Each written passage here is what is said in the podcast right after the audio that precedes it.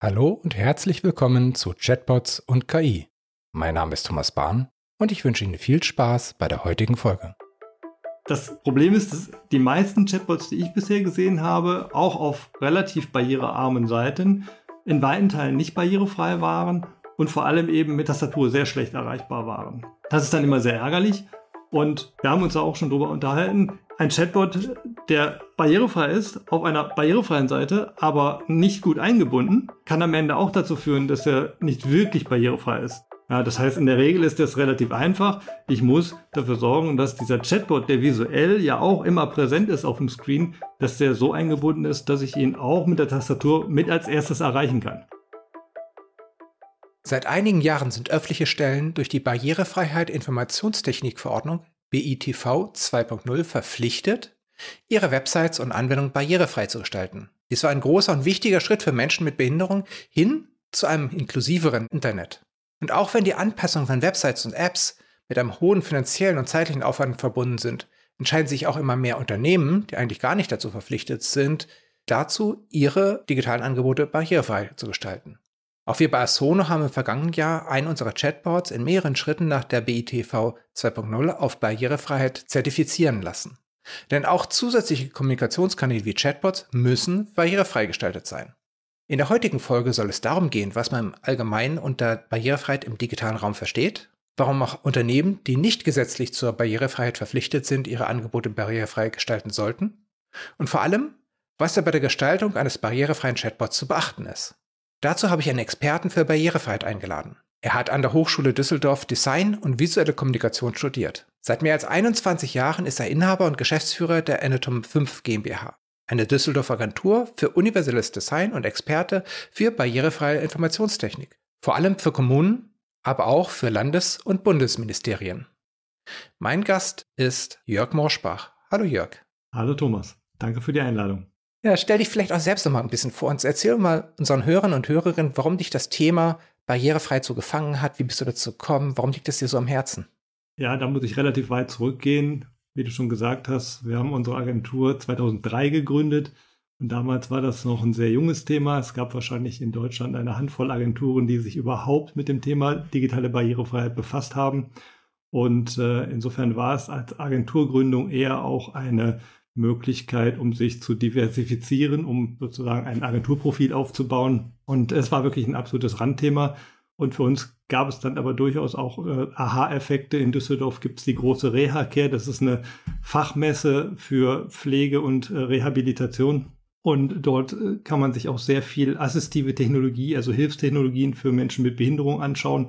Mhm. Und ein Besuch auf dieser Messe kann ich A empfehlen und B war für uns so ein bisschen ein Mind-Opener und dann war für uns auch relativ klar, dass wir sagen, okay, den Weg möchten wir gehen. Und du hast eben die BETV angesprochen.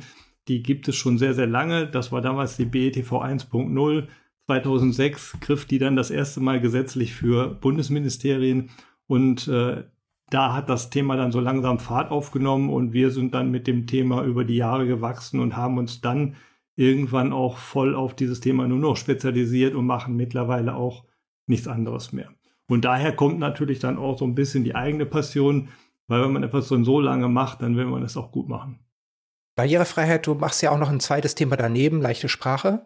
Genau, tatsächlich, danke. Das ist ein äh, wichtiges Thema, was bei uns eher seit Jahren ein Randthema war, äh, weil wir natürlich sehr viel im Bereich Web unterwegs sind. Wir sind ja selber auch mittlerweile seit vielen Jahren Prüfstelle im Bereich digitale Barrierefreiheit. Wir dürfen auch zertifizieren. Du hattest auch angesprochen, ihr habt selber euren Chatbot zertifizieren lassen und äh, dort, wo du das äh, hast machen lassen, dort sind wir selber auch Prüfstelle. Ich kenne auch den Kollegen sehr gut, der das dort gemacht hat. Und äh, äh das heißt also Beratung, Prüfung, Zertifizierung ist ein großer Bereich, äh, aber auch tatsächlich die Umsetzung von äh, barrierefreien Websites, vor allem im kommunalen Umfeld, ist ein großes Thema bei uns. Und äh, dann gibt es noch ein anderes Thema, Dokumentenbarrierefreiheit, das ist auch sehr groß, spielt bei uns auch eine große Rolle. Und ein kleineres Thema ist dann eben leichte Sprache. Ich habe vor vielen Jahren, ich glaube 2018 war das, habe ich die äh, AGB von PayPal in leichte Sprache übersetzen dürfen. Das war ein Mammutprojekt und ähm, seitdem machen wir das immer wieder. Ähm, aber wie gesagt, ist ein kleinerer Teil bei uns und mit zwei Kollegen und Freunden ist dann irgendwann die Idee aufgekommen, Jetzt durch auch ChatGPT und Co. ist ja KI auch in der Allgemeinheit sehr angekommen. Äh, das Ganze leichte Spracheübersetzung, also sprachliche Übersetzung mit KI zu realisieren und äh, daraus ist dann das Projekt leichtesprache.io entstanden oder leichte-sprache.io entstanden. Das Ganze ist immer noch in der Beta-Phase, seit Mitte letzten Jahres eben ein Projekt und ähm, ja, wir schauen mal, wo da so die Reise hingeht und äh, wohin auch sozusagen die automatische Übersetzung von Texten mit KI in Zukunft geht. Im Bereich der Sprachübersetzung Englisch und so weiter funktioniert das ja schon sehr, sehr gut. Schauen wir mal. Dann nochmal zurück zur Barrierefreiheit. Was bedeutet eigentlich Barrierefreiheit im digitalen Raum? Um welche Barrieren geht es und für wen sind das denn jeweils Barrieren?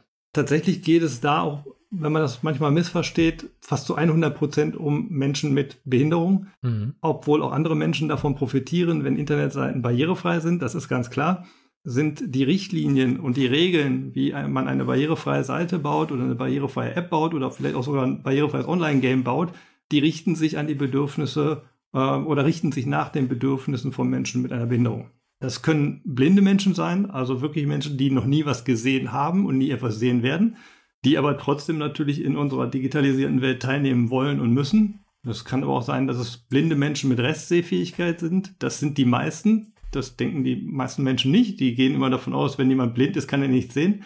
In der Regel ist es so, wenn jemand blind ist, konnte er mal sehen und kann mittlerweile fast nichts mehr sehen, benutzt aber zum Beispiel noch die Restsehfähigkeit, um das irgendwie zu kompensieren, muss aber trotzdem natürlich Hilfstechnologien verwenden, wie eine Vorlesesoftware, äh, Vergrößerungssoftware, solche Dinge. Dann haben wir eine Zielgruppe wie äh, Menschen mit starker Sehbehinderung oder überhaupt mit einer Sehbehinderung. Ähm, das kann auch äh, eine Farbfehlsichtigkeit sein. Also der Klassiker ist Rot-Grün-Blindheit. Das kann aber eben auch das sein, was wir so kennen, wenn sozusagen die Sehkraft nachlässt und wir immer stärkere Brillen brauchen, ähm, was man dann eben kompensiert, zum Beispiel durch äh, eine Vergrößerung der, auf der Website, ne, bis zu 400 Prozent im Browser, solche Dinge oder besser lesbare Schrift, höhere Zeilenabstände, solche Dinge. Dann haben wir Menschen äh, mit motorischen Einschränkungen, äh, eine ganz wichtige Zielgruppe, die keine normale Computermaus benutzen können, die in der ersten Stufe vielleicht eine alternative Maus verwenden, zum Beispiel ein Trackball oder ein Joystick, solche Dinge. Oder aber, wenn sie das irgendwo nicht mehr können, auf Tastatur umschwenken, Großfeldtastatur, solche Sachen. Und wenn das nicht mehr geht, dann eben umschwenken auf andere Eingabemöglichkeiten, wie sowas wie eine Integra-Maus, das ist ein Mausstück zur Bedienung oder äh, Augen-Kopfsteuerung oder eben auch Sprachsteuerung. Also auch das muss eine Website oder eine App dann können. Wir reden aber auch von Menschen mit äh, äh, geistiger Behinderung oder Lernbehinderung. Das können auch Menschen sein äh, mit äh, Schreibleseschwäche, beispielsweise Dyslexie. Das können aber auch äh, Menschen sein mit Aufmerksamkeitsstörung.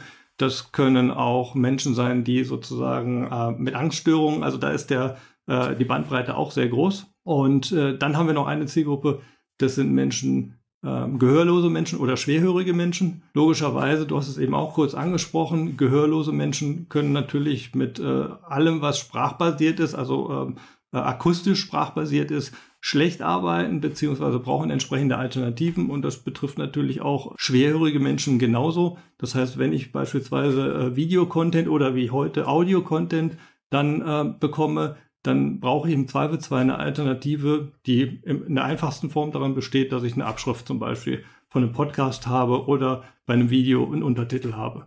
Ich denke, das hattest du auch vorhin schon gesagt, das Hauptanwendungsgebiet gerade im kommunalen Bereich ist, sind ja dann die Webseiten, Webanwendungen, Apps. Was muss man tun, um die barrierefrei zu gestalten? Worauf muss man achten? Letztendlich hängt es ab von den Zielgruppen. Ne? Also alle Zielgruppen werden im Rahmen der Standards, die man anwenden muss, für Barrierefreiheit gleich behandelt. Trotzdem sind einige Zielgruppen in den Standards etwas äh, besser repräsentiert als andere. Menschen mit geistiger Behinderung, Lernbehinderung sind etwas unterrepräsentiert in den Anforderungen. Andere Menschen wie Menschen mit Sehbehinderung, ähm, Blindheit, Blindheit mit Restsehfähigkeit sind eher stärker repräsentiert. Und äh, in der einfachsten Form ist es so, ich stelle mir vor, ich habe ein Bild und wenn ich gar nichts sehen kann, dann habe ich nicht die Möglichkeit, auf den Inhalt des Bildes zuzugreifen. Also brauche ich dafür eine Alternative, die mir dann vorgelesen wird. Also wenn ich blind bin, kann ich das Bild nicht sehen. Ich brauche einen Alternativtext, der mir den Inhalt des Bildes wiedergibt. Das gleiche ist bei einem Video zum Beispiel. Ähm, wenn ich äh, ein Video sehen kann, aber den Sound nicht hören kann, dann brauche ich eben Untertitel. Man kennt das auch, wenn man irgendwo in der Bahn fährt und sich ein Video angucken möchte und vielleicht keine Kopfhörer dabei hat.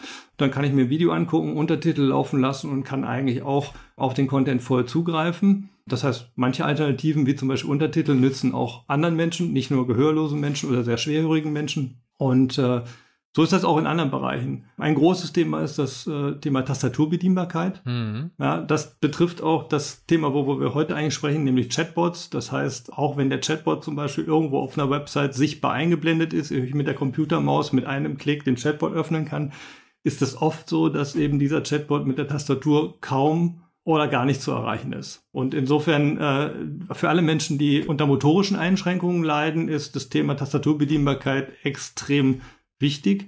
Und dabei geht es tatsächlich nicht nur um eine normale Hardware-Tastatur, sondern eben auch um eine Bildschirmtastatur. Ja, also man muss noch weiter denken, wenn ich also noch nicht mal eine Computermaus benutzen kann, noch nicht mal eine Hardware-Tastatur benutzen kann, sondern beispielsweise mit Spracheingabe arbeite oder mit Eye-Tracking arbeite, dann kann ich mir eine digitale Bildschirmtastatur einblenden, die exakt genauso aussieht wie meine Querztastatur. Ähm, und wenn ich eine Website habe, die mit einer Hardware-Tastatur funktioniert, dann funktioniert sie eben auch über solche assistiven Systeme über eine digitale äh, Tastatur. Und wir sind auch so weit, dass wir sagen können, in den meisten Fällen, wenn etwas mit der äh, Hardware-Tastatur funktioniert oder ohne Maus funktioniert, dann können wir auch, wenn man ein paar andere Dinge noch mit berücksichtigt, äh, auf die ich da jetzt gar nicht im Detail eingehen will, weil sie dann doch zu kompliziert oder zu technisch sind, dann funktioniert eine Website oder eine App eben auch mit Sprachsteuerung. Ja, und ähm, insofern, da, da ist schon relativ viel abgedeckt. Viele Aspekte sind eher technisch. Tatsächlich sind auch viele unterschiedliche Gewerke an dem Thema Barrierefreiheit beteiligt. Ja, also es ist nichts, was jetzt nur Programmierer machen. Es ist nichts, was nur Designer und Designerinnen machen. Auch ähm, Content Creator, also äh, Redakteure und Redakteurinnen spielen eine große Rolle.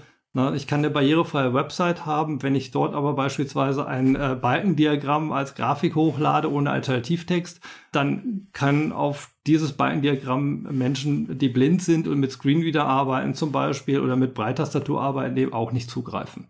Und wenn in diesem Balkendiagramm die Kontraste nicht ausreichend sind, äh, das ist dann eher auch eine gestalterische Frage, dann können auch Menschen, die vielleicht kein Screenreader und keine Breittastatur benutzen, aber die trotzdem starke Seheinschränkungen haben, trotzdem vielleicht nicht auf die Inhalte zugreifen, weil eben die Kontraste nicht ausreichen. Also das Spektrum ist sehr groß und insgesamt haben die Richtlinien aktuell 98 Prüfschritte. Oh. Ihr seid ja selber durchlaufen ja. mit dem Chatbot und diese 98 Prüfschritte decken eben diese ganzen Zielgruppen, die wir eben so besprochen haben, decken die ab. Mhm. Weiß aber auch eben halt, wenn die Webseite zum Beispiel einmal barrierefrei war und ich bringe neue Inhalte rein, muss ich natürlich auch immer weiter dran denken.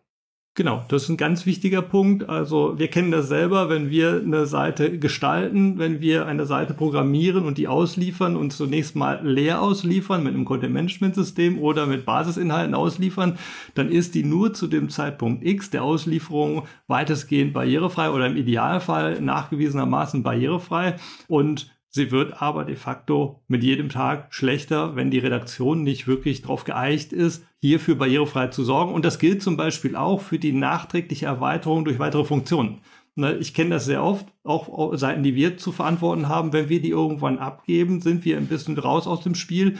Und wenn dann also ein anderer Dienstleister kommt, der sagt, ich habe da eine tolle Technik, zum Beispiel einen Chatbot, und dieser Chatbot ist überhaupt nicht barrierefrei, dann ist der oftmals mit einer Zeile JavaScript ist der eingebunden und dann habe ich in einer barrierefreien Seite eine nicht barrierefreie Anwendung. Ja, und äh, das kann schon sehr weit gehen. Ja, insofern äh, ist es tatsächlich wichtig, dass man über die Jahre, die man so eine Seite betreibt, auch darauf achtet, dass die Barrierefreiheit hochgehalten wird. Ihr macht ja sehr viel für öffentliche Auftraggeber. Trotzdem gibt es natürlich auch Unternehmen, auch größere und kleinere Unternehmen, die gar nicht dazu verpflichtet vielleicht sind, äh, Barrierefreiheit umzusetzen. Aber warum ist das vielleicht trotzdem eine gute Idee, ihre Angebote im Internet barrierefrei zu gestalten. Ich glaube, man muss da differenzieren. Also eine gute Idee ist es grundsätzlich immer. Aber wie du am Anfang gesagt hast, das ist natürlich auch mit einem Kostenaufwand verbunden. Äh, der Kostenaufwand, der kann auch daran bestehen, dass ich das eigene Personal schulen muss. Wie wir gerade schon festgestellt haben, es ist nicht nur mit einem Design und mit der Programmierung getan. Ich muss auch dafür sorgen, dass die Redaktion das Verständnis dafür hat, dass sie in der Lage ist, Alternativtexte zu schreiben, dass sie in der Lage ist, strukturierte Inhalte zu veröffentlichen, solche Dinge. Und im Zweifelsfall auch in der Lage ist, Entscheidungen zu treffen, welcher Chatbot ist der richtige, den ich einsetzen möchte, oder es kann auch eine andere Technologie sein, ne, dass ich sage, okay, ich will kein Accessibility Overlay verwenden, weil das ist Käse, und äh, diese bewussten Entscheidungen zu treffen, dafür muss ich natürlich eine gewisse ähm, Ausbildung haben. Äh, die kann darin bestehen, dass ich einfach mal auch eine Schulung mache für Online-Redakteure und Redakteurinnen, äh, was es im Bereich der Barrierefreiheit denn zu beachten gilt. Und sowas kostet natürlich auch Geld. Das, äh, und selbst wenn es nur Zeit kostet, weil ich es dann autodidaktisch mache. So, also das ist ein Fakt. Und tatsächlich ist es auch so, heutzutage kann man Internetseiten bei Apps sieht es ein bisschen anders aus, aber bei Webseiten mit Baukastensystemen kann ich die tatsächlich für sehr, sehr, sehr kleines Geld bekommen.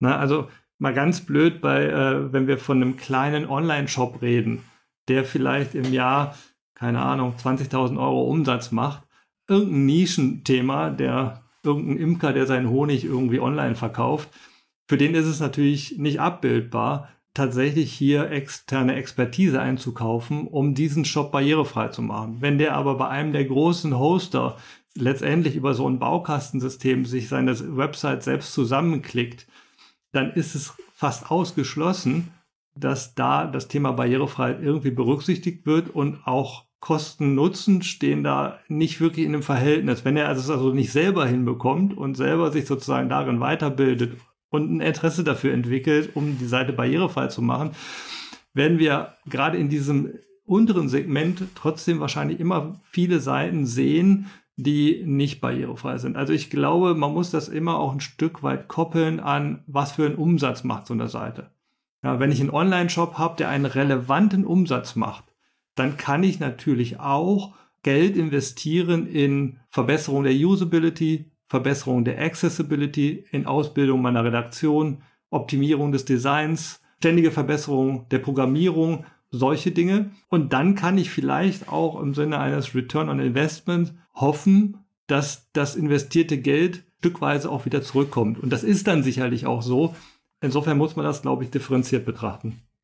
Ja, ja, klar. Natürlich hängt es von dem, insgesamt von dem Volumen ab, wie viel man investieren kann, ohne dass man sich also jetzt für das eine Thema dann übernimmt. Aber auf der anderen Seite, du hast es angesprochen, kann es eben dazu führen, dass ich dadurch mehr Kunden haben kann, meinen Kreis, meinen Zielkundenkreis erweitere und damit eben halt auch vielleicht mehr Einkünfte erziele. Genau, also letztendlich ist es schon so, wenn ich die Seite verbessere, ja, äh, Verbesserung kann ja auf vielen Ebenen stattfinden. Wenn ich mich überhaupt damit beschäftige, dass eine Seite schlecht, also wenn wir jetzt mal von der Internetseite sprechen, eine Seite schlecht und eine Seite gut sein kann, dann haben wir ja viele Dinge, die man dort adressieren kann. Beispielsweise das Thema Performance, also Ladezeiten. Auch das kann eine Barriere sein, auch wenn es sozusagen mit den Anforderungen für Barrierefreiheit gar nichts zu tun hat. Wenn ich mir also darüber Gedanken mache und hinter eine schnelle Seite habe, die auch auf mobilen Endgeräten schnell lädt, dann kann die natürlich auch umsatzsteigernd wirken, so eine Verbesserung der Seite. Und wenn ich mich mit dem Thema Usability auseinandersetze, dann ist das natürlich das Gleiche. Und wenn ich Lösungen finde, die vielleicht sogar auch noch gewisse Zusatzkanäle abbilden, um Rückfragen von Kunden, um Beschwerden von Kunden und so weiter besser abzubilden, also eben sowas wie ein Chatbot, dann kann das natürlich auch dazu führen, dass ich am Ende mehr Umsatz mache. Aber man merkt schon, das muss eben im Verhältnis stehen. Ich kann mir aktuell nicht vorstellen, wenn, wenn man einen Online-Shop hat, der im Jahr eben 20.000 Euro Umsatz macht oder 50.000 Euro Umsatz, das sind ja, ist ja kein Gewinn. Ja, in der Regel, was habe ich für eine Marge bei den meisten Produkten? Also wenn ich bei einem Produkt 25 Prozent Marge habe, ist das sicherlich schon nicht schlecht und nehmen wir 60.000 Euro Umsatz und ich habe dann äh, 15.000 Euro Gewinn. Wenn ich das so habe, dann investiere ich sicherlich nicht äh, mehrere tausend Euro in die Verbesserung der Barrierefreiheit. Ja, und ich glaube, das ist ein ganz wichtiger Punkt. Das muss einfach in einem Verhältnis stehen, so sehr ich mir selber das ja auch wünsche. Aber wir kriegen auch solche Anfragen. Ja, wir kriegen wirklich Anfragen auch von sehr, sehr kleinen Unternehmen, wo wir dann einfach auch sagen müssen, das wird nicht funktionieren. Ja, wenn ich Ihnen ein Angebot mache, um erstmal mir einen Überblick zu verschaffen, wie viele Barrieren finde ich denn auf Ihrer Seite? Wer ist dafür verantwortlich? Ist es das zugrunde liegende Framework? Ist es das CMS? Ist es die Redaktion? Ist es die Programmierung? Ist es das Design? Allein dieser Aufwand, der ist schon enorm. Du hast es ja selber gesagt, ihr seid den Bitfo-Test durchlaufen für euren Chatbot. Du hast gesagt, in, in iterativen Schleifen, also in mehreren Stufen. Das heißt also, auch das war nicht so, ihr habt gesagt, hier, sag mir mal, was ist da jetzt nicht barrierefrei und dann ändern wir das mal eben und dann haben wir die Zertifizierung, so und ich kenne den Prozess, also kann ich mir vorstellen, das ist immer mal hin und her gegangen, bis ihr dann das geschafft habt. Und ihr könnt es eben leisten, weil ihr dann im Umkehrschluss auch sagt, das können wir wieder einspielen. Viele kleine E-Commerce-Shops äh, können das eben nicht. Hm. Aber es sind ja manchmal auch Sachen, dass man sich, ich sag mal, ein paar grundsätzliche Sachen, die man, über die man einfach nur mal nachdenken muss. Ich meine, wenn man so 20 Jahre zurückgeht, wie viele Webseiten gab es da, wo es Überschriften als Grafiken gab, weil die halt der, der Designer nochmal schön gestalten wollte, die aber eben halt, weil sie Grafik waren, erstmal an sich nicht mehr Screenreader-fähig waren. Und ich glaube, dass diese Einstellung, dieses Mindset, was man da erstmal entwickeln darf, wo man sich vielleicht ein Stück weit einliest und ich meine, oder ein YouTube-Video guckt oder sowas und dann vielleicht so mal die ganz groben Schnitzer vielleicht schon mal rauskriegt und das dann auch ohne großes Invest. Da bin ich absolut bei dir und wenn jetzt jemand das sieht hier und der sagt, ja, ich habe einen kleinen Online-Shop und ich möchte was machen, was kann ich denn machen, ohne jetzt einen Experten zu beauftragen, ohne ein großes Audit zu beauftragen, dann hast du natürlich vollkommen recht. Also Alternativtexte ist das A und O gerade bei einem Online-Shop gute Alternativtexte mit Produktbeschreibungen, solche Dinge. Semantische Struktur, du hast es gerade angesprochen, dass man eben so Dinge wie Überschriften und so weiter nicht missbräuchlich verwendet, also einfach nur, weil es groß und hübsch ist, sondern eben, weil es auch die semantische Struktur abbildet. Das ist auch wichtig für Screenreader-Nutzer. Wenn man darüber sprechen mit Ladezeiten, ist natürlich ein Thema Responsivität sowieso, dass es auch mobilfähig ist. Und dann, und das kann man selber natürlich auch ganz einfach prüfen, dass alles mit Tastatur bedienbar ist. Ja, das sind relativ wenig Tastaturkürzel, die man da verwenden muss. Also eigentlich reicht schon die Tabulator-Taste, um mal mit der Tabulator-Taste durch alles durchzutappen und mit der Enter-Taste zu gucken, kann ich einen Button auslösen, kann ich einen Link auslösen und so weiter. Dann findet man schon relativ schnell die Problemstellen. Und äh, da kann man dann ansetzen. Und im Zweifelsfall ist das vielleicht sogar relativ kostengünstig zu machen. Und ähm, Insofern, du hast recht, wenn man sich selber ein bisschen damit auseinandersetzt und versteht, wie wichtig das Thema ist, auch vor dem Hintergrund demografische Entwicklung und dass es nichts ist, was wir aus Nettigkeit und Gutmenschentum für andere machen, sondern etwas, was wir für uns selber tun, für perspektivisch unser eigenes Leben, dann macht es natürlich Sinn, sich damit auseinanderzusetzen und vielleicht auch zu schauen, welche Kleinigkeiten kann ich schon verbessern. Du hast ja auch angesprochen, es ist ja nicht nur die Website, es ist nicht nur die App. Viele bewegen sich in, in den sozialen Medien und in den sozialen Medien, wenn ich da ein Video hochlade und das Video hat keine Untertitel oder ich ein, ein Bild hochlade und das Bild hat keinen Alternativtext oder ich äh, einfach zu viele Emoticons verwende und nur über Emoticons äh, kommuniziere, dann ist es auch für Menschen, die einen Screenreader zum Beispiel benutzen, eine Barriere. Das heißt, diese Gedanken, wie kann ich Barrieren abbauen, die kann ich natürlich auch in anderen Bereichen gut einsetzen, wie zum Beispiel in den sozialen Medien. Also auch da immer wieder für alles, was ich sehen kann, brauche ich einen Alternativtext und für alles, was ich nur hören kann, wenn jetzt jemand einen Podcast verlinkt, da sollte man dann eben auch darauf hinweisen, dass es zum Beispiel eine Abschrift von dem Podcast gibt.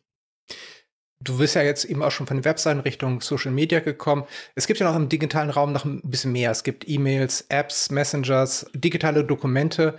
Gibt es da auch etwas, wo man sagen kann, worauf muss ich dabei achten? Hast du vielleicht Tipps, die du den Hörern mitgeben kannst? Das ist schwierig, weil es eben so viele Prüfschritte gibt. Und all die Prüfschritte, ich habe es ja gesagt, aktuell waren es 98, aber mit der äh, WCAG 2.2, also das sind die Web Content Accessibility Guidelines, international gültige Richtlinien für Barrierefreiheit, äh, da waren wir jetzt gerade bei der WCAG 2.1, jetzt gerade im Oktober sind die WCAG 2.2 ratifiziert worden und die gelten dann auch ab 2025 für Wirtschaftsunternehmen und auch die öffentliche Hand, die zur Barrierefreiheit verpflichtet sind. Und insofern sind das einfach sehr viele Prüfschritte. Und sich da jetzt einfach einzelne rauszupicken und zu sagen, macht das, ist natürlich schwierig. Äh, wenn ich mir tatsächlich ein einziges rauspicken müsste oder zwei rauspicken müsste, dann wäre es wahrscheinlich Tastaturbedienbarkeit und Alternativen für alles, was nur visuell ist.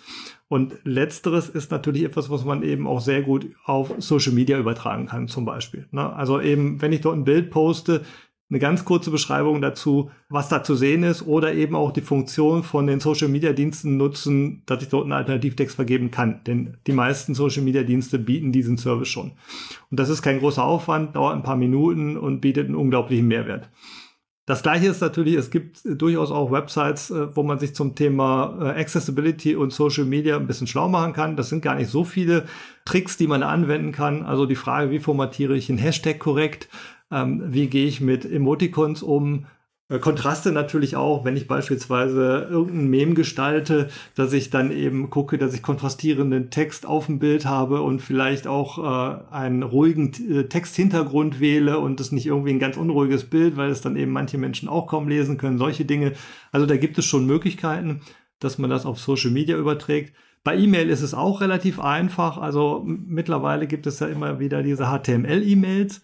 Und auch da haben wir das Thema natürlich Kontraste. Und bei HTML-E-Mails ist es auch so, alles das, was dort visuell ist, also wenn es eben viele Bilder beinhaltet, dann haben diese meistens auch keinen Alternativtext. Und ich müsste auch dort einen Alternativtext vergeben. Ansonsten bin ich als Screenreader-Nutzer oder stark sehbehinderter Nutzer eben auch da wieder ausgeschlossen. Da wäre die simpelste Empfehlung, auch wenn ein HTML-Newsletter zum Beispiel sehr hübsch ist, entweder eben auf Nurtext-E-Mail äh, umzuswitchen, wie man das früher auch gemacht hat. Die ist sozusagen kostenlos immer barrierefrei. Man kann aber beispielsweise auch Newsletter immer in einem Format versenden, das sozusagen sowohl der HTML-Newsletter als auch der Nurtext-Newsletter gleichermaßen versendet wird und der Benutzer selber kann in seinem Client dann entscheiden, möchte ich einen HTML-Newsletter bekommen oder möchte ich einen Nurtext-Newsletter bekommen, sodass, wenn ich ein Screenreader-Nutzer bin, sagen kann, bitte zeigt mir den Newsletter immer nur als Nurtext-Version an. Also das sind auch schon so kleine Tricks, die nichts kosten, das muss man einfach nur wissen. Stichwort Dokumentenbarrierefreiheit. Da kann man sicherlich auch ganz viel machen. Wir haben Milliarden von PDF-Dokumenten im Netz, die alle nicht barrierefrei sind und nicht nur ein bisschen nicht barrierefrei, sondern so überhaupt gar nicht zugänglich sind. Das fängt natürlich an, wenn ich ein PDF im Netz habe, das gar keinen Text enthält, einfach nur ein Scan, ja, oder die nächste Stufe, ein Scan mit OCR-Erkennung. Wir wissen, wie fehlerhaft das ist. Das wird dann, wenn Screenreader das vorliest, auch sehr kryptisch, weil eben bestimmte Buchstabenfolgen nicht korrekt erkannt werden. Und das nächste ist, es ist einfach nur Text. Sieht optisch aus wie eine schön gestaltete Broschüre, ist aber am Ende nur Text ohne Strukturierung. Und das ist auch für Screenreader-Nutzer nur schlecht zu konsumieren. Und hier kann man auch relativ viel machen und der Aufwand ist meiner Meinung nach relativ gering. Es gibt ganz gute Literatur dazu, wie man Dokumente barrierefrei macht. Die Software, mit denen man eigentlich die Vorstufe dieser PDF-Dokumente erzeugt, ist in der Regel auch schon sehr gut. Stichwort Microsoft Office oder LibreOffice, ja, wenn man die kostenlose Version verwenden möchte. Die bieten Möglichkeiten, um Dokumente strukturiert anzulegen. Auch da, du hast es eben angesprochen, Überschriften, echte Listen, echte Absätze, echte Datentabellen. Und wenn ich das wirklich mache und da auch mit äh, entsprechenden äh, Absatzformaten oder Formatvorlagen arbeite, einmal eine kleine Word-Schulung machen, dann hat man das schon raus. Dann kann man hier schon mit relativ geringem Aufwand gut strukturierte, sogenannte getaggte PDF-Dokumente erzeugen. Die sind dann vielleicht nicht immer direkt perfekt. Ja, die würden vielleicht, wenn ich die Prüfung machen würde, würden die die Prüfung nicht bestehen, aber sie wären schon besser, als wenn man das nicht machen würde. Und ähm, der Aufwand hier ist sicherlich meine Halbtagsschulung Word oder ein paar YouTube-Videos zum Thema, wie verwende ich Word richtig, hilft da schon sehr. Du hast gesagt, ja, wenn das mit dem Screenreader, wenn man sich das mit dem Screenreader anhört, das ist dann häufig ganz kryptisch. Kann man sowas mal ausprobieren? Gibt es irgendwie Screenreader, die man so einfach so ausprobieren könnte, ein Dokument rein und ich höre mir das mal an?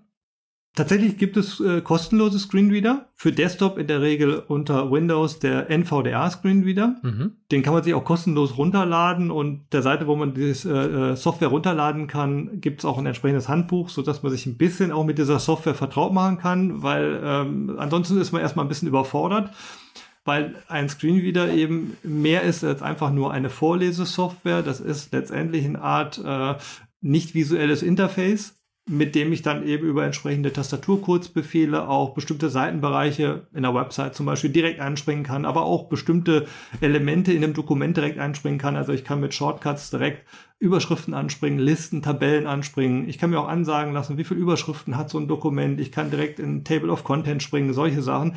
Also Dreamreader sind schon sehr mächtige Tools und äh, wir nutzen selber NVDA auch zum Testen. Und wie gesagt, ist kostenlos, kann ich jedem nur empfehlen. Ansonsten gibt es tatsächlich unter iOS auf jedem Smartphone oder Tablet dann auch VoiceOver. Auch kostenlos findet man in den Bedienungshilfen. Und äh, auch sehr guter Screenreader, nativer Screenreader, der eben unter iOS dann eben auch mit entsprechenden Apps oder Websites sehr gut funktioniert, vor allem wenn sie barrierefrei sind.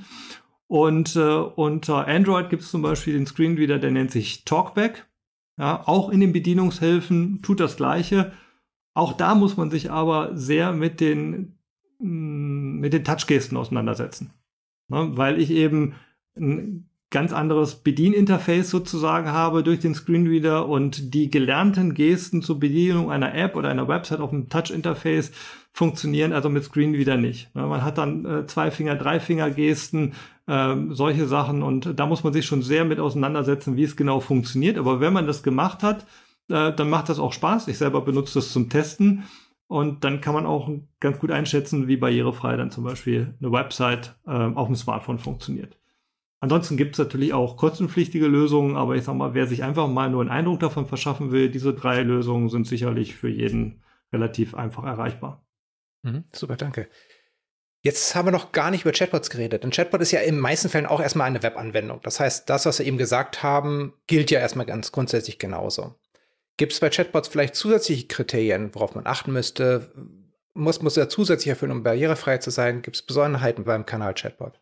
Also grundsätzlich ist ein Chatbot ja nur ein Teil einer Website oder einer App, in der er eingebunden ist. Und insofern gelten dann auch die gleichen Anforderungen. Das heißt, die Anforderungen, die ich eben genannt habe, 98 plus X in Zukunft, die gelten auch für ein Chatbot. Ihr habt ja, wie gesagt, selber auch einen Chatbot, den ihr einem Bitfor-Test unterzogen habt. Und äh, ich durfte den ja auch mal lesen, diesen Test und das Testergebnis. Und äh, du hast ihn auch gelesen. Insofern sieht man, da sind auch sehr viele Prüfschritte, die gar nicht anwendbar sind auf einen Chatbot. Mhm. Ne, den isolierten Chatbot. Das heißt, man muss einmal sehen, wir haben die Website und die muss barrierefrei sein. Und dann haben wir in einer Website oder App eingebunden, zum Beispiel diesen Chatbot. Und der muss auch barrierefrei sein. Das heißt, haben wir eine barrierefreie Website und einen nicht barrierefreien Chatbot, dann funktioniert das am Ende auch nicht an der Stelle, weil dann ist auch die Website im Ganzen nicht barrierefrei, weil eben diese Teillösung Chatbot in Website nicht barrierefrei ist und man kann das sozusagen nicht voneinander trennen. Dann haben wir natürlich die Möglichkeit, wir haben eine nicht barrierefreie Website und einen barrierefreien Chatbot. Das führt am Ende auch dazu, dass wir eine nicht barrierefreie Lösung haben.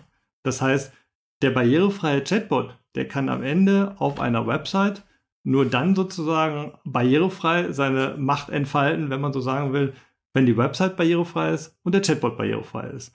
Und ähm, das Problem ist, dass die meisten Chatbots, die ich bisher gesehen habe, auch auf relativ barrierearmen Seiten in weiten Teilen nicht barrierefrei waren und vor allem eben mit Tastatur sehr schlecht erreichbar waren. Das ist dann immer sehr ärgerlich, und umgekehrt wäre es natürlich schön, ich würde mal wirklich sehr barrierefreie Webseiten sehen oder sehr barrierefreie Apps sehen, in denen es dann eben auch korrekt eingebunden barrierefreien Chatbot gäbe. Ja, und wir haben uns da auch schon drüber unterhalten. Ein Chatbot, der barrierefrei ist, auf einer barrierefreien Seite, aber nicht gut eingebunden, kann am Ende auch dazu führen, dass er nicht wirklich barrierefrei ist. Da war das Thema, wo ist der Chatbot eingebunden? Oftmals sieht man den Chatbot unten rechts in der Ecke als kleines Icon, da kann ich draufklicken, dann öffnet sich dieser Chatbot.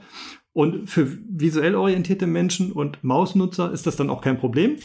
Aber für Menschen, die auf Tastaturbedienung angewiesen äh, sind und sehen können, ja, diese Kombination, also eher motorisch eingeschränkte Menschen, die sehen dann vielleicht auch dieses Icon, um den Chatbot zu öffnen, wissen auch, was es ist, aber sie kommen dort nicht hin, weil der Quellcode für diesen Chatbot eben erst ganz am Seitenende eingebunden ist und man muss dann mit der Tabulator-Taste einmal durch die gesamte Seite durchgehen, um diesen Chatbot überhaupt erreichen zu können. So, das heißt, selbst die Kombination barrierefreie Website, barrierefreier Chatbot funktioniert nur dann, wenn ich genau weiß, wie muss ich denn diesen Chatbot auch barrierefrei einbinden, dass es zum Beispiel eben mit Tastaturbedienung gut funktioniert. Ja, das heißt, in der Regel ist das relativ einfach. Ich muss dafür sorgen, dass dieser Chatbot, der visuell ja auch immer präsent ist auf dem Screen, dass der so eingebunden ist, dass ich ihn auch mit der Tastatur mit als erstes erreichen kann.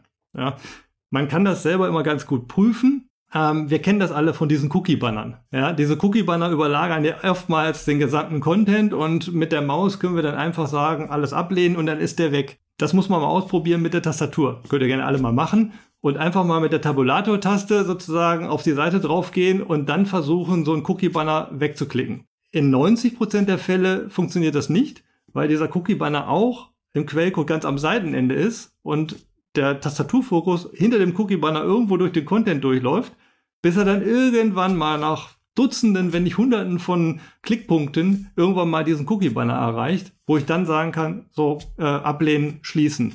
Und dieser Effekt, den ihr ganz einfach mal ausprobieren könnt, es sei denn, ihr erwischt zufällig äh, einen, einen barrierefreien Cookie-Banner, selten, aber gibt es. Dieser Effekt, den könnt ihr genauso übertragen dann am Ende auf Chatbots. Das heißt, versucht dann mal auf einer Seite, wo ein Chatbot eingebunden ist, mit der Tabulator-Taste zu diesem Chatbot zu gelangen. Äh, ihr werdet feststellen, das ist eben in den meisten Fällen sehr schwierig bis unmöglich. Oftmals ist auch so, dass das Funktionselement der Button, der den Chatbot öffnet, dann nicht mit Tastatur bedienbar ist. Und insofern könnte selbst ein an sich barrierefreier äh, Chatbot, wenn nur dieser Button nicht mit Tastatur bedienbar ist, dann komme ich eben auch nicht in den barrierefreien Chatbot rein. Also da sind schon viele Unwägbarkeiten und man muss sich das im Detail angucken, was im Umkehrschluss auch heißt, der Chatbot, den ihr habt zertifizieren lassen, das ist eben diese Lösung dort sozusagen als Demo-Version. Und selbst wenn sie barrierefrei ist, sie ist ja zertifiziert worden, könnte sie auf einer Seite eingebunden sein, wo sie eben überhaupt nicht barrierefrei ist. Und da ist es eben wichtig, dass man zu, mit jemandem zusammenarbeitet, der eben auch ein tiefes Verständnis für die Materie hat. Ja, ja. Wenn man das jetzt auch langfristig so in den Entwicklungsprozess integrieren möchte, wie geht das? Zum Beispiel, wer sollte dafür verantwortlich sein? Gibt es einen Barrierefreiheitsbeauftragten für den Chatbot oder? Also für Chatbots selber gibt es sicherlich keinen Barrierefreiheitsexperten äh, oder Beauftragten. Ich glaube, das wäre auch etwas überdimensioniert, die Position.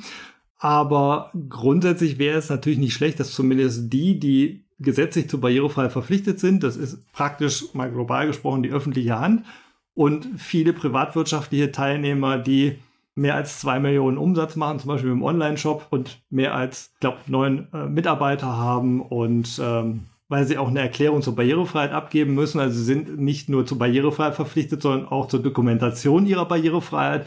Und im Rahmen dieser Dokumentation macht es auch Sinn und ist auch gefordert, dass ich einen direkten Ansprechpartner habe, ähnlich wie man das äh, von der Datenschutzerklärung kennt, wo man eben auch den Datenschutzbeauftragten nennen muss. Das heißt, dort, wo Barrierefreiheit gesetzlich gefordert ist, macht es Sinn, dass ich einen Ansprechpartner habe, der dann auch Rede und Antwort stehen kann. Und das wäre im Zweifelsfall natürlich auch jemand, der dann Ansprechpartner wäre für das Thema Chatbots. Leider ist das in der Realität ein bisschen anders. In der Realität ähm, haben wir eine Online-Redaktion. Wenn die sich mit dem Thema Barrierefreiheit gut auskennt, ist es schon mal nicht schlecht. Aber die Erfahrung hat gezeigt, dass das ähm, meistens ein Blick auf das eigene Setting ist. Ja, also dieser Blick auf wir haben jetzt ein barrierefreies Design, das haben wir mal eingekauft. Wir haben eine barrierefreie Programmierung, die haben wir eingekauft. Und wir sind geschult worden in Barrierefreiheit in der Online-Redaktion. Wir achten also selber darauf, dass wir, was ich, Bilder kriegen, Alternativtexte, so all diese Dinge, äh, Videos bekommen Untertitel. Wir achten auf Kontraste, wenn wir mit Grafiken arbeiten und so weiter und so fort. Aber in dem Moment, wo dann ein externer Dienstleister beauftragt wird, einen Chatbot einzubinden, oder man vergleicht verschiedene Anbieter, die Chatbots anbieten und entscheidet sich für einen, dann ist es oft so, dass plötzlich dieses, ja, der müsste ja auch barrierefrei sein, praktisch vergessen wird. Ja, anders ist es ja nicht zu erklären, dass aus meiner Sicht und meiner Erfahrung 98 Prozent aller Chatbots, die ich je gesehen habe, nicht barrierefrei sind. Ja, und selbst wenn sie damit werben würden und auch teilweise werben, dass sie WCAG-konform sind, sind sie es meistens nicht. Und da ist so ein bisschen das Problem, es wäre schön, wenn also da ein Bewusstsein da wäre und dass die Online-Redaktion oder auch die Verantwortlichen, der Einkauf verstehen würde, dass eine Website nur so lange barrierefrei ist, wie ich nicht von extern noch irgendwas einbinde, was ich nicht auch geprüft habe. Ne? Insofern, die Verantwortlichkeiten sind eigentlich klar. Das Bewusstsein ist oftmals auch klar, gerade im kommunalen Umfeld, aber ich glaube auch bei den Wirtschaftsakteuren ist es klar. Und trotzdem findet das dann an der Stelle oftmals nicht statt. Vielleicht auch einfach, weil man noch keine Alternative hat. Ähm, ich kann es ehrlich gesagt gar nicht genau sagen, warum das so ist. Aber insofern würde ich mich tatsächlich auch freuen, äh, zukünftig mehr barrierefreie Chatbots dann zu sehen, die eben dann auch korrekt eingebunden sind. Denn hier spielen ja auch noch mehr Faktoren eine Rolle. Also wenn man sich euren Test mal durchliest, dann gibt es ja auch durchaus ein paar Aspekte, die dort erwähnt werden, die gar nicht testbar waren, weil sie nur mit echtem Content testbar wären. Ja. Ja, das, was du gesagt hast, es kommt eben halt nicht nur auf die, auf den Rahmen, auf die Software an, sondern auch sehr, sehr viel auf die Inhalte. Und das war ja auch einer der Punkte, den du sehr weit ausgeführt hattest, vorhin, dass eben halt die Leute, die für eine Inhaltserstellung zuständig sind, für das Design zuständig sind, dass sie halt auch geschult werden müssen, dass sie ein Mindset entwickeln dürfen, dass sie darauf achten, dass sie ständig darauf achten, dass sie in Zukunft auch darauf achten, dass die Inhalte so kreiert werden, so erstellt werden, dass sie barrierearm, barrierefrei sind zusätzlich natürlich zu dem Managementsystem, was noch drumherum ist.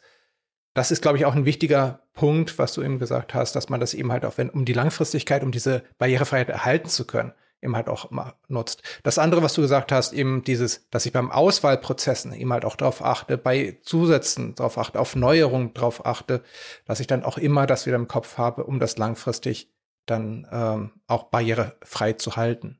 Ein Thema, das haben wir noch nicht besprochen. Voicebots, also Chatbots, mit denen man spricht und die eine gesprochene Sprache antworten. Das gilt natürlich genauso für die digitalen Assistenten wie Siri, Alexa und so weiter. Für einige Menschen ist die gesprochene Sprache vielleicht sowieso der Hauptkommunikationskanal. Für andere, wie zum Beispiel Gehörlose, ist der Kanal komplett ausgeschlossen. Kann es überhaupt ein erreichbares Ziel sein, jeden Kanal für alle Menschen barrierefrei gestalten zu wollen? Also grundsätzlich kann man das sicherlich als Ziel formulieren und äh, macht auch Sinn. Ob das dann tatsächlich immer machbar ist, sei mal dahingestellt. Barrierefreiheit hat immer Grenzen. Im Englischen heißt es deshalb auch Accessibility, also eher Zugänglichkeit und im Deutschen das Wort viele Jahre umstritten Barrierefreiheit, was suggeriert, es ist barrierefrei für alle Menschen. Und dass das natürlich Grenzen hat, ist klar. Ähm, ich selber habe äh, meinen Zivildienst gemacht in einer Schule, wo es auch schwerst mehrfach behinderte Kinder gab, die ich dann mit betreuen durfte. Und wenn man dort sieht, wie schwerwiegend äh, Behinderungen sein können, dann ist klar, dass irgendwo Grenzen gesetzt sind. Die sind sozusagen dort gesetzt, wo autonome Lebensfähigkeit überhaupt erstmal gegeben ist. Und dann muss ich, wenn das möglich ist, auch noch eine gewisse Lesefähigkeit haben oder Sprachfähigkeit haben. Und dann sind wir schon bei Sprachassistenten. Also ich muss erstmal verstehen können überhaupt das Konzept eines Sprachassistenten. Was tut der für mich? Wie interagiere ich mit ihm? Und muss dann sprechen können. Also das sind schon ein paar Hürden, die genommen werden müssen. Und dann gibt es natürlich auch Menschen mit bestimmten Behinderungsarten, die keinen Vorteil von Sprachassistenten haben, weil sie zum Beispiel gehörlos sind. Ja, und wenn also ein Sprachassistent, mit dem kann ich zwar sprechen, aber wenn der mir also keine visuelle Informationen zurückliefert, ja, es wäre ja auch denkbar, ich spreche mit dem Assistenten, aber er liefert mir über den Screen die Antwort in geschriebener Form zurück, dann geht das schon. Wenn er das aber nur auf der Audioebene macht, dann bin ich natürlich als gehörloser Mensch dann raus.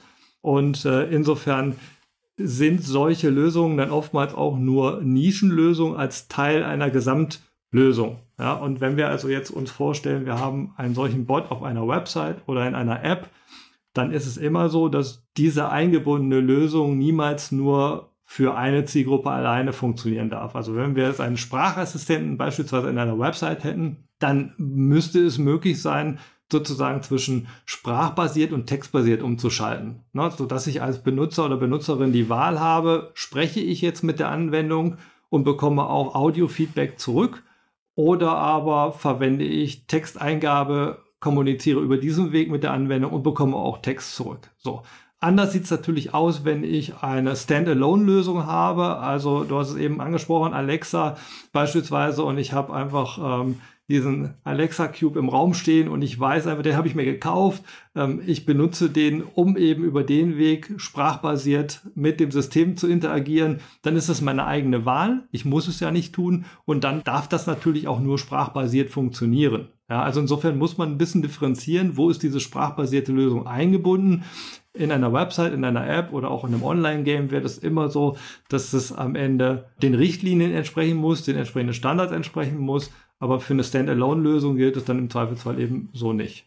Wenn man sich jetzt ein bisschen angefixt fühlt von diesem Thema, wenn man das gehört hat, wo kann man sich weiter über das Thema informieren? Also es gibt im englischsprachigen Raum natürlich sehr, sehr viel Informationen. Wenn man da einfach mal nach also WCAG recherchiert, Web Content Accessibility Guidelines oder überhaupt Thema Accessibility W3C, dann findet man unglaublich viele Quellen auf Englisch, gerade beim W3C. Ansonsten würde ich aber immer für den Einstieg äh, deutschsprachige Quellen empfehlen. Da haben wir zum Beispiel die Bundesfachstelle Barrierefreiheit. Klingt sehr äh, behördlich, kommt auch aus dem behördlichen Umfeld, bedient auch ein bisschen das behördliche Umfeld. Aber dort findet man sehr viele aktuelle Informationen. Und ansonsten gibt es noch das Portal Barrierefreiheit, Dienstekonsolidierung Bund kommt auch aus dem behördlichen Umfeld, bedient aber auch viele Fragen, die sich aus dem Barrierefreiheitsstärkungsgesetz, dem BFSG, ergeben. Ist auch sehr aktuell. Ich glaube, es ist im letzten Jahr entstanden oder vorletzten Jahr, aber ganz aktuell, ganz aktuelle Informationen, auch sehr umfangreich. Dort kann man nachlesen. Ansonsten die Seite vom Bitv-Test natürlich, also da, wo ihr euren Chatbot habt testen lassen, wo wir auch Prüfstelle sind, da findet man sehr viele Informationen auch immer wieder aktuell. Das ist ein wichtiges Thema, dass die Informationen aktuell sind. Also wenn man im Internet recherchiert, findet man auch sehr viele Informationen, die 15, 20 Jahre alt sind. Da muss man ein bisschen differenzieren. Also dort findet man gute Informationen. Wir selber haben ein Portal barrierekompass.de. Da findet man immer wieder Informationen eher so auf der breiten Ebene, also auch Nischeninformationen so ein bisschen ausführlicher beleuchtet. Da kann man sich sicherlich auch mal ein paar Einblicke verschaffen. Dann gibt es ein sehr schönes Projekt, das nennt sich Frontally. Und äh, das ist ein Projekt, das ist zum Global Accessibility Awareness Day entstanden, ich glaube 2018 und dort schreiben also seit mehreren Jahren immer zum jährlichen Global Accessibility Awareness Day Expertinnen und Experten und auch teilweise Experten in einer eigener Sache über Themen und äh, Teilthemen der digitalen Barrierefreiheit. Also auch da kann man äh, sich mal ein bisschen umlesen. Also es gibt schon viel auch auf Deutsch und wenn man auf diesen genannten Portalen sich mal bewegt, da gibt es auch sehr viele wiederum weiterführende Links. Also das, äh, da kann man sich Wochen mit beschäftigen. Natürlich stellen wir die Links dazu auch bei uns in die Shownotes rein. Jörg, vielen herzlichen Dank für dieses sehr ausführliche und sehr, sehr inspirierende Gespräch.